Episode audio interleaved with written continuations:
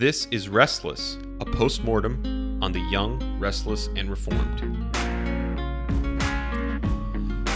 Welcome back to Restless, and we are here providing future generations an oral history of New Calvinism. I am your host, Matt, and I am joined as always by Pastor Michael. How are you doing tonight? You know, I'm doing very well. For me, it's not night, but uh, it is uh, it is a fine day. Yes. And I'm very very excited to be here and continue this great work. Yes, we are. Do not make us come down from this great work, even even if we are we are casting from slightly different time zones. Um, you know, I I was wondering if maybe the reason no one else has moved into this podcasting space yet is because you know even though we t- we're talking about a movement that may have had its heyday 10 years ago a lot of its influence and a lot of its people are still around. And i've wondered do you think that could be why it's been left to us to have this conversation? Yeah, it might be a little bit awkward if you were in this conference circuit and like writing with all of these guys, and then all of a sudden, after it implodes, you start writing a lot more about how everything fell apart and it really wasn't that great of an idea in the first place, and this this is why we shouldn't have done it. That could make it a little hard for you. Yeah.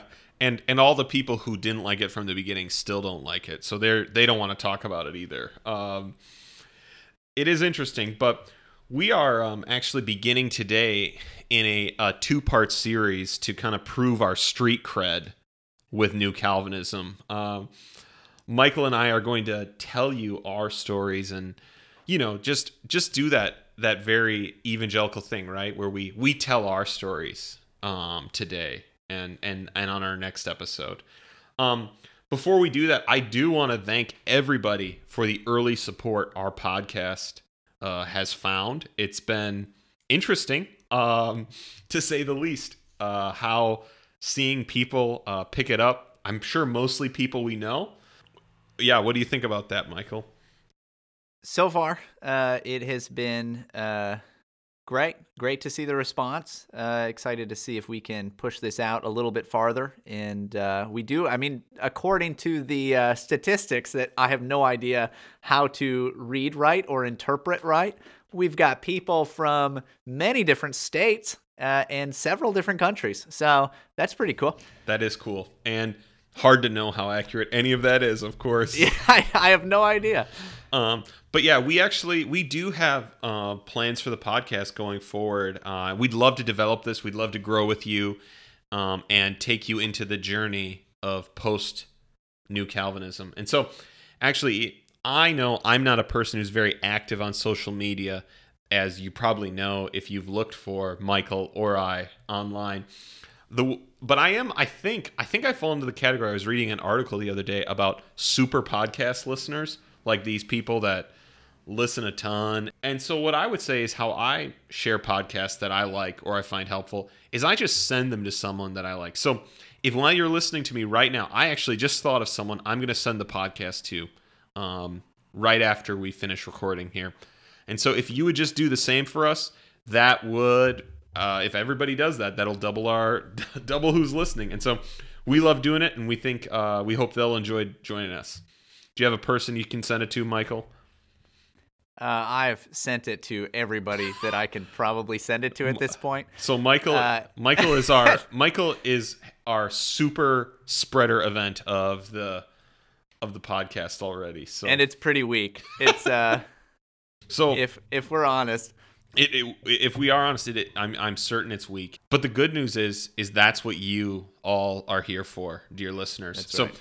we're excited, and I'm excited today because today Michael will be in the hot seat. We'll be hearing his story, his experiences, his background with the young, restless, and the reformed, and we may even find out if he even knew he was young, restless, and reformed when he was.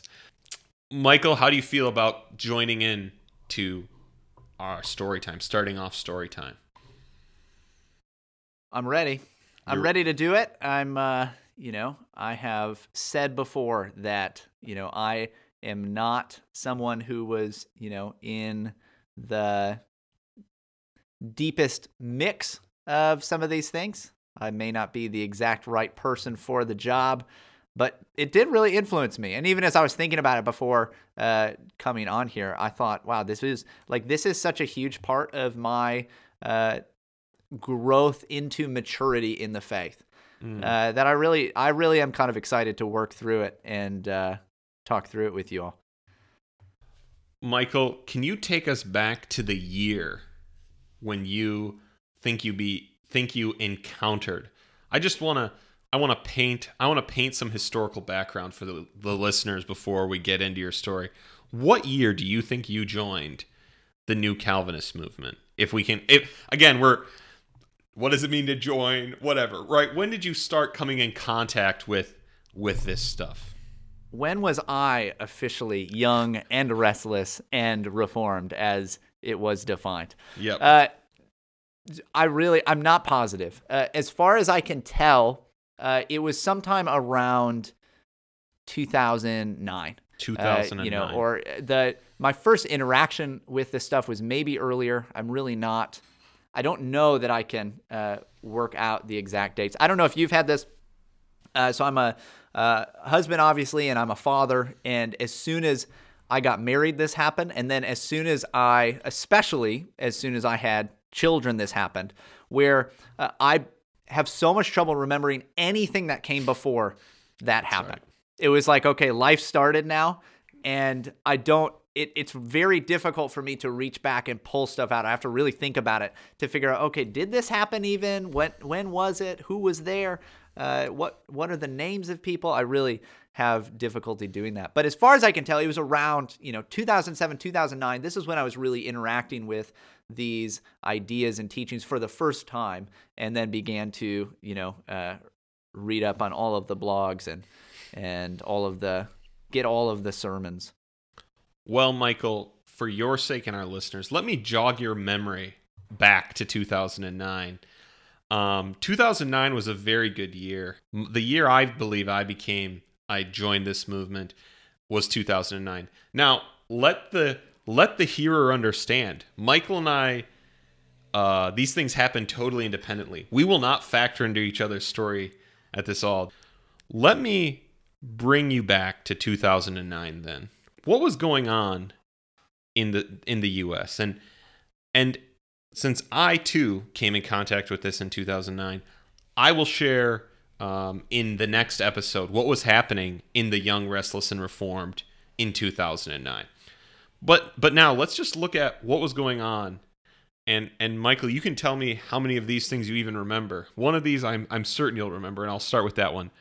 Um, Barack Hussein Obama was inaugurated as president in January of 2009.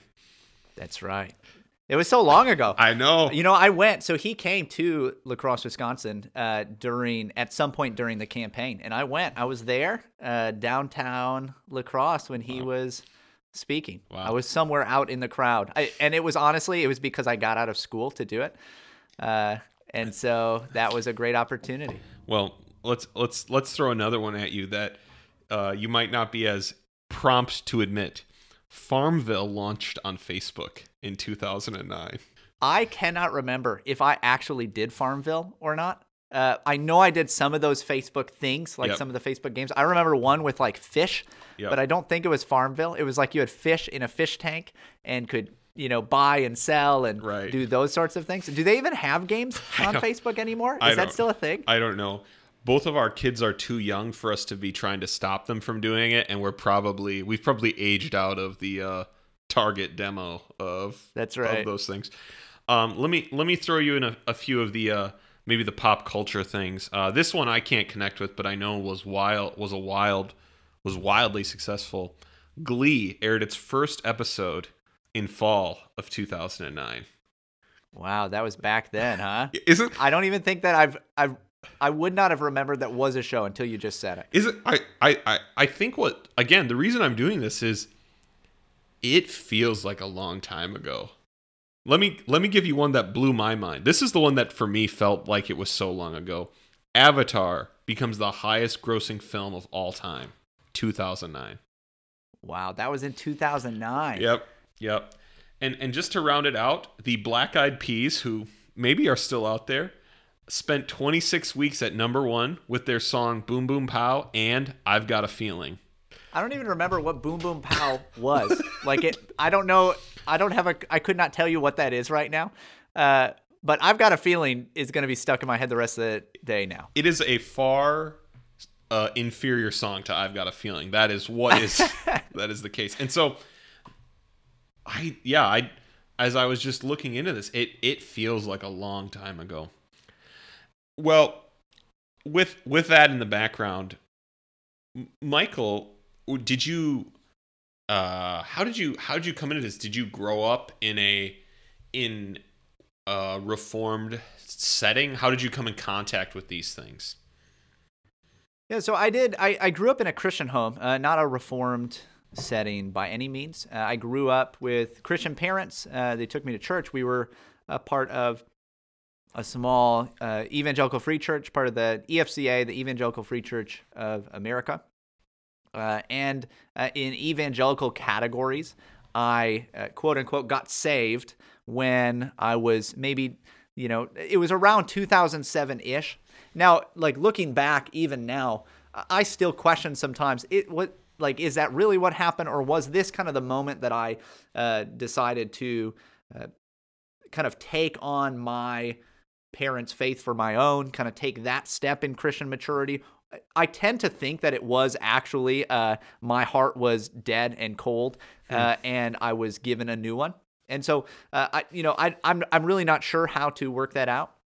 Uh, but I was, uh, you know, it was it was sometime around 2007, 2008. Uh, I was uh, washing dishes at a Bible camp where I had grown up going to, and uh, was part of this service team where all we did was kind of clean and clean the bathrooms, wash dishes. And I remember standing next to this industrial dishwasher doing dishes one night. And literally, like, I cannot explain it more than like I was just standing there.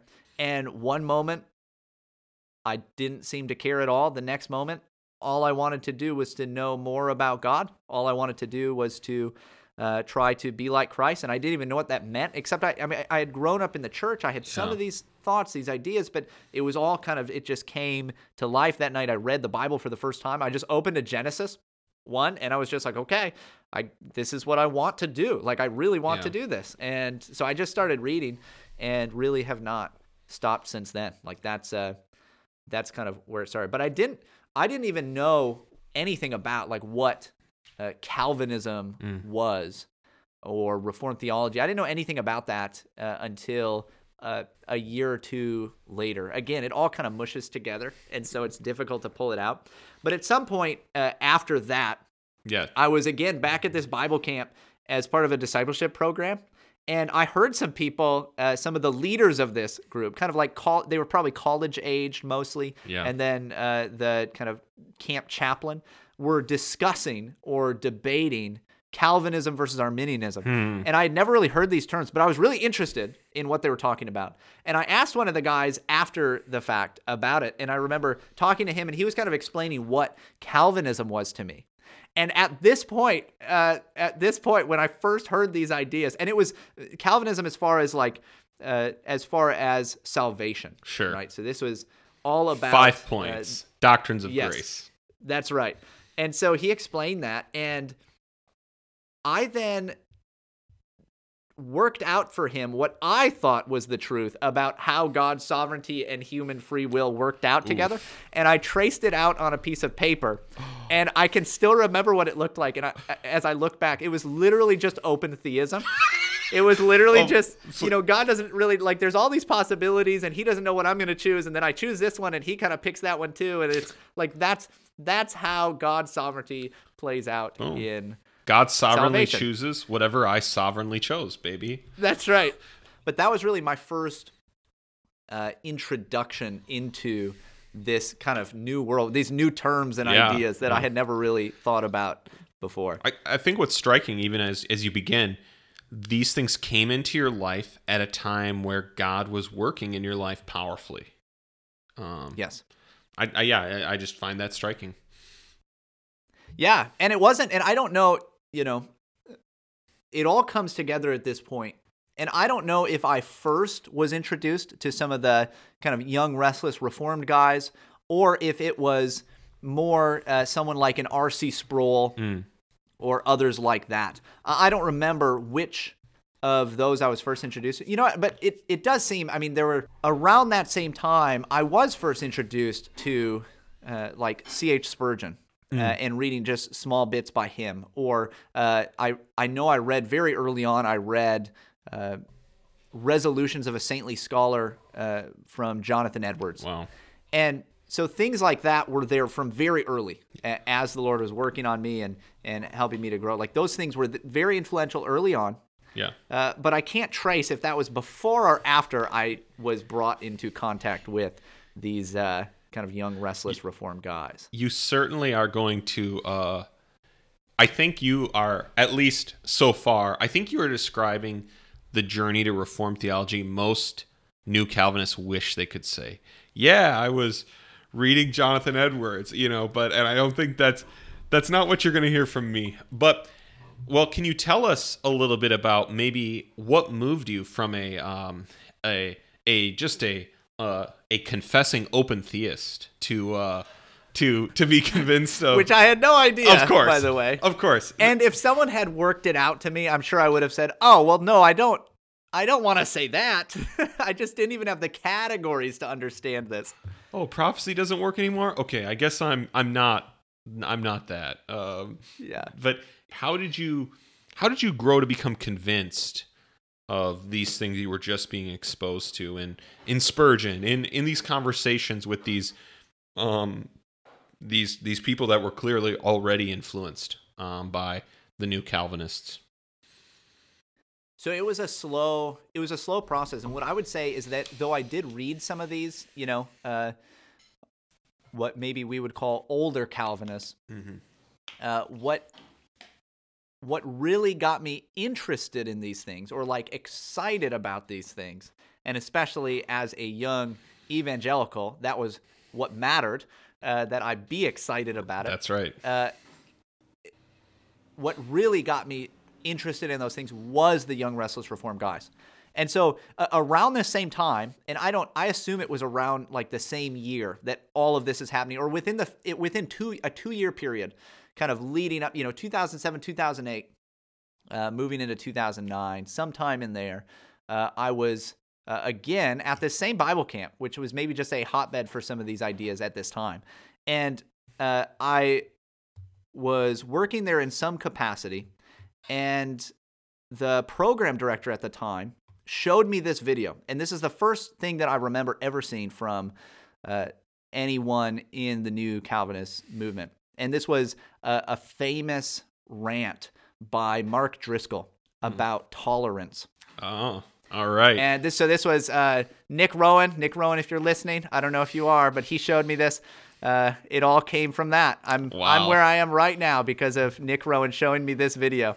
So shout out to Nick. Yep. Uh, the reason I baptize infants now is because you showed me that video. all right Nick is a Cradle Baptist through and through, and so I just wanted to put that in there. So tell us about the video. Yeah, what either what got you excited about it or what what drew you in? So what drew me in the you know the excitement factor of it was I had never seen anything like this, right? Like where like this is a pastor and he is preaching apparently.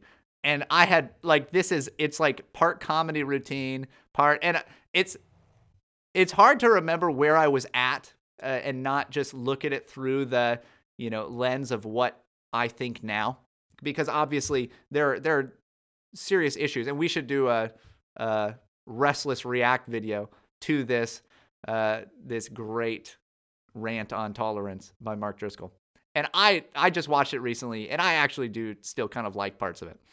Uh, but it was just exciting, right? It was this this guy who's he's a he's a pastor, but he's just like talking like a normal person in some ways. He's connecting with some of these ideas culturally that were you know at play in my life, and and that were maybe uh, the the ways that uh, I would typically be influenced. Well, he was tapping into those things and he was referring to them. He was speaking very like bluntly and boldly about things too. Which uh, just having grown up in evangelicalism, there is a uh, a desire to be soft about things and extra generous, extra kind. Hmm. And so to have someone just call something out was just interesting to me. Yeah. And and that just sent me down the rabbit hole. Right? So all of a sudden I never I'd never seen anything from this kind of guy before. And then I started, I just looked it up. Okay, I just started to listen to sermon after sermon from Mark Driscoll. And then I started to listen to all these sermons from Matt Chandler. And I had kind of known around that time uh, the name John Piper. And honestly, I never really listened to Piper much at all, at least at that point. I've read I've read some Piper since. Uh, you know, I've I've probably listened to more Piper sermons in the last like five years than I did in the first few years when I was listening to untold amounts of these sermons that would be put out. Right. And then somehow through there, I found the Gospel Coalition and uh, I was reading everything that they put out every day. I mean, like everything. This was back when they, you know, they had maybe a few less contributors, but it was like every article that comes out, I'm reading every single day, and every, uh, you know, everything that Tim Challies puts out, I'm reading it every single day. And every time there's a conference involving any of these people, I'm listening to every single one of these lectures that they give. And uh, so that was just like down the rabbit hole. And now I should say at the same time, I am still kind of interested in reading some of these other things, uh, these other, you know, works that I had been kind of, you know, brought to from uh, maybe an older tradition of Calvinism. But uh, I, I, that was not near as exciting. It was not near as fun, right? And so I wanted to just jump right into all of these other things right? When when you could go and read Resolutions of a Saintly Scholar, or you could listen to Mark Driscoll preach sermon after sermon after sermon from Song of Songs, all about sex, and you're a teenage boy and you're just like, hey, this is a pastor, and so this is good and holy, and you know, I'm just gonna listen to this. As as I believe we said in our pilot episode, Pastor Mark, uh, big fans, love to have you on the show. It'd be awesome. Uh, no, I, I I think that is that's I think that I think that a lot of people, I don't know. I, I don't know what people's connection with the young restless reform movement is, but I think that is I think we're you're if you're listening, you're hearing the hallmarks of probably things that were were operative in your life. Um the the sermons um I think you know, I don't know if you know this, but we maybe I maybe I don't know if I should cut this or not. We might need a, just a, a full Mark Driscoll episode. I don't know if you know this, but um, when he talked about preaching, he would say his biggest influence on his preaching was Chris Rock. Um, I don't know if you've. I do not remember that. Yeah, he he'd said it. He said it enough times um, that it's that it at least used to be on one of his pages. Um, that's hilarious. And actually, like when I just watched this, watching this oh. you know, tolerance rant, that's it's so true. There's actually a lot of similarities to a Chris Rock kind of comedy routine. Um, so as you as you start down, as you start down, you start getting these sermons. Perhaps you were doing it on an iPod at that point in in human history. That's right. Uh, First gen iPod Touch. That's right. Um, what effect did did all of did I mean and again it's going to be hard to separate this off from other because obviously the Lord is working in your life. But it's going to be hard to separate it off. But if you could, what kind of effects does this start having on you? So there was I mean there was a lot of good, right? And I want to I want to make sure to say that. So I as much as we can laugh and kind of joke yeah. about these things now and think, man, some of that was pretty wild, and I would not recommend it now. Uh, the Lord did use it, mm-hmm. and He was using it. So I was hearing regularly these scriptures being read, you know, with my headphones in. I could have been listening to anything. Right. And I'm listening to some guy read the scripture and then talk about it. Yeah. That's a really good and awesome thing. Yeah. And, uh, you know, and it was through that, you know, there was kind of a, a progression. You know, as I as I'm listening to a lot of these guys, uh, I am when I take in information, and I'm even more this way now than I was. And I didn't really know this about myself then, but this is, I mean, this is when you first can start getting a bunch of this stuff very easily. Right. Uh, a lot of this this information in the form of these audio sermons that are just free online. You can download them and then put them on your iPod. And these are the guys doing that. Yeah, these are the guys doing that too. That's right. They were good at it. Yeah, they knew they knew how to get that material out. And so uh, the the fact that I could get that and listen to it so easily, like that was it was a good stepping stone because I would run out of material because I was just I was getting in so much. And then it'd be like, okay, well then I'll find something else. And so I, you know, I I I could find stuff from a Tim Keller. And then I could find stuff from an R.C. Sproul. And so there was definitely this progression of more and more mature uh, thinking and more and more mature uh, understandings of scripture. And so that was really helpful as I moved in that direction. Uh, at the same time, you know, uh, because I was a young man, I'm sure that I was absolutely horrible, right? Like I'm sure that my cage stage Calvinism was just dreadful, mm. and that, uh, it, like in that kind of you know uh, period of time. I did believe like what these guys are doing is what everyone is supposed to be doing and what all of the church is supposed to be doing. And if you're not, you're not doing it right. And God is not going to bless what you're doing, mm. right? God is not going to bless your church if you're not doing these really cool, exciting things. If you're not engaging in the arts and starting record labels out of your church and doing all this stuff, like nobody's going to care because I thought that I understood all of those things yeah. because I was a young man, and of course I did. you know, right. like of, of course I did. Uh, so that that definitely was a thing. But again, you were young. Wanna, you were restless. I was young, restless, and I was starting to become reformed. Yeah. Well, bef- before we before we end here, I, I do I do have two more questions I want to ask. You know, you you kind of got to this a little bit already. Do you remember? And and I and I hate to say this, like you were like we were in something that is we left or we broke free of. But do you remember when you when you left New Calvinism? If you would say you did. I think maybe I would say that I was never like fully in, or like I had mm. a, I was always kind of straddling the line. Yeah. And that's because uh, I, it was because of these other influences that came in around the same time that I was listening to some of this that grounded me when otherwise I could have kind of spun way off into it. And I mean, don't get me wrong, like there were times that I was like, I have to move to Seattle.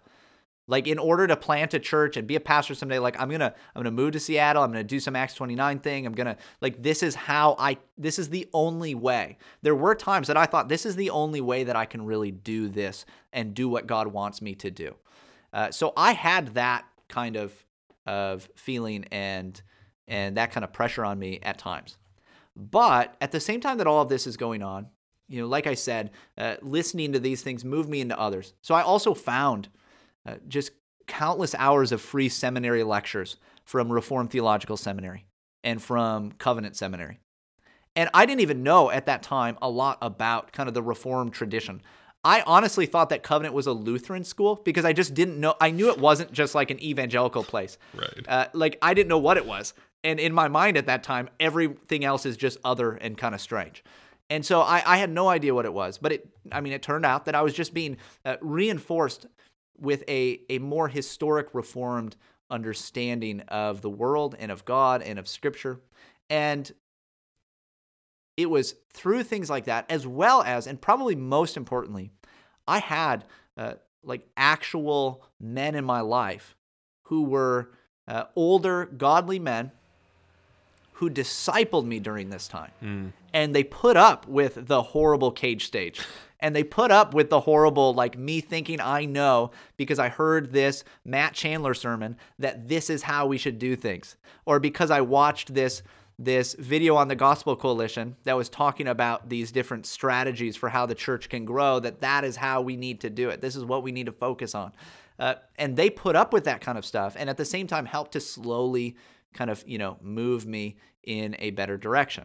I remember uh, once I was at a I was living with a pastor at the time, and it was right in the mix of all of these things going on.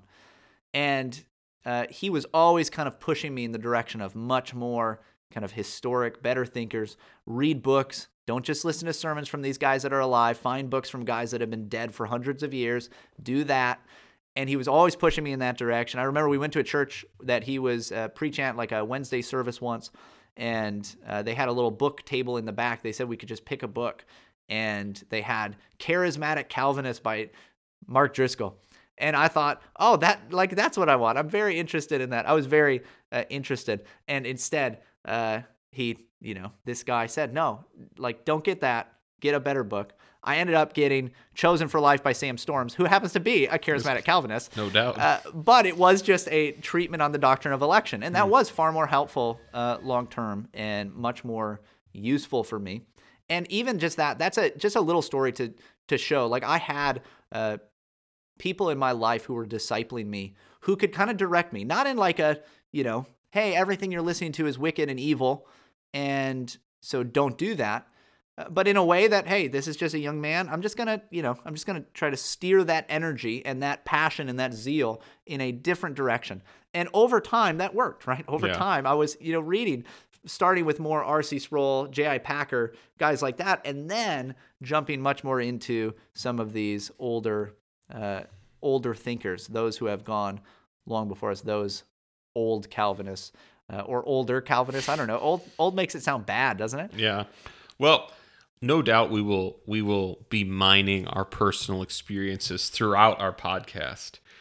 But I think we would be remiss if to end each of our stories we didn't we didn't ask this question. Michael, what is the most cage stage or reform reformed cringe thing you can remember doing? Off the top of my head, I can't think of any particular moment. I can I can far more remember uh, the feeling of many particular moments when I was uh, in a heated conversation with somebody uh, because I was telling them why what they said was wrong. And it probably was. Uh, but also, like the, I just, I feel the, the embarrassment now that I probably should have felt for how I handled things then. Yeah. Does that make sense? Your your embarrassment is 10 years too late, I guess.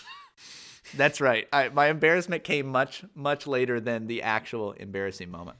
Yeah. And I do so I, I do want to just make very clear though, I am very thankful for uh, the the things that I learned from a lot of mm-hmm. these thinkers. I still like as much as there was this kind of falling out of people with Mark Driscoll and and obviously I, I don't know where exactly he is now, except that one of the last things that I saw is is some post from him and his new church where they had uh, bring your swimsuit to church day for the kids and they had a big old water park in the parking lot and All right. so obviously things have gone a different direction than maybe the direction that I've gone but it was extremely helpful for me. It was a good starting place for me to understand the scripture in a much deeper way. And uh, it really did protect me too in a lot of ways because at the same time you do have these different thinkers uh, guys like Rob Bell, who, by the way, at my Christian uh, my Christian high school that I went to, we watched Rob Bell videos in our Bible class. Okay, and this is a little bit before he's gone full bore, you know, uh, love wins and all of that. That came quite a many, uh, quite a few years later.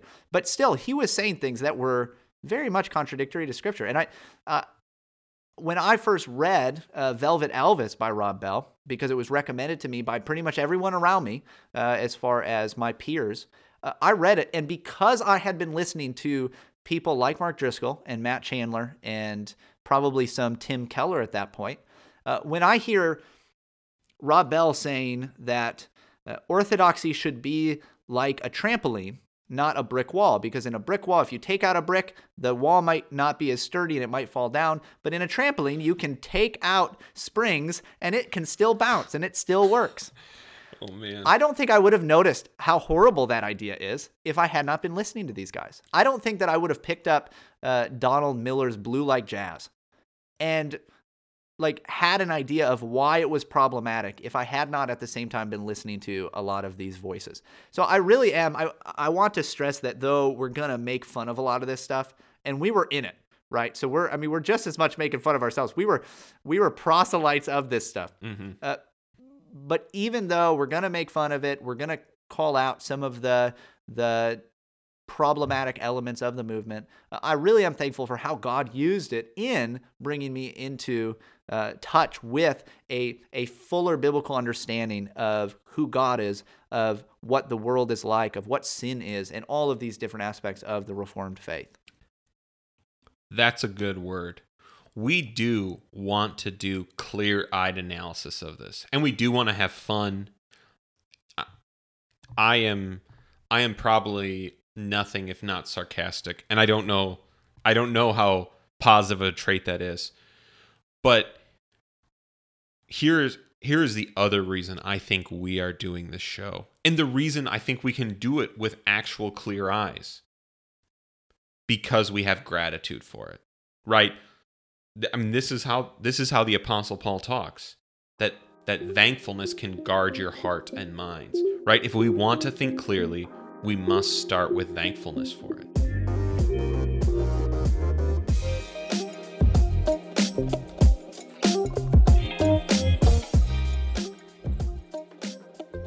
Hey everyone, thanks so much for listening to Restless. We want you to join us again. Matt is going to share his story on our next episode. Please consider sharing this with somebody. If you know anybody that is still listening to Mark Driscoll, please make sure that they get this podcast.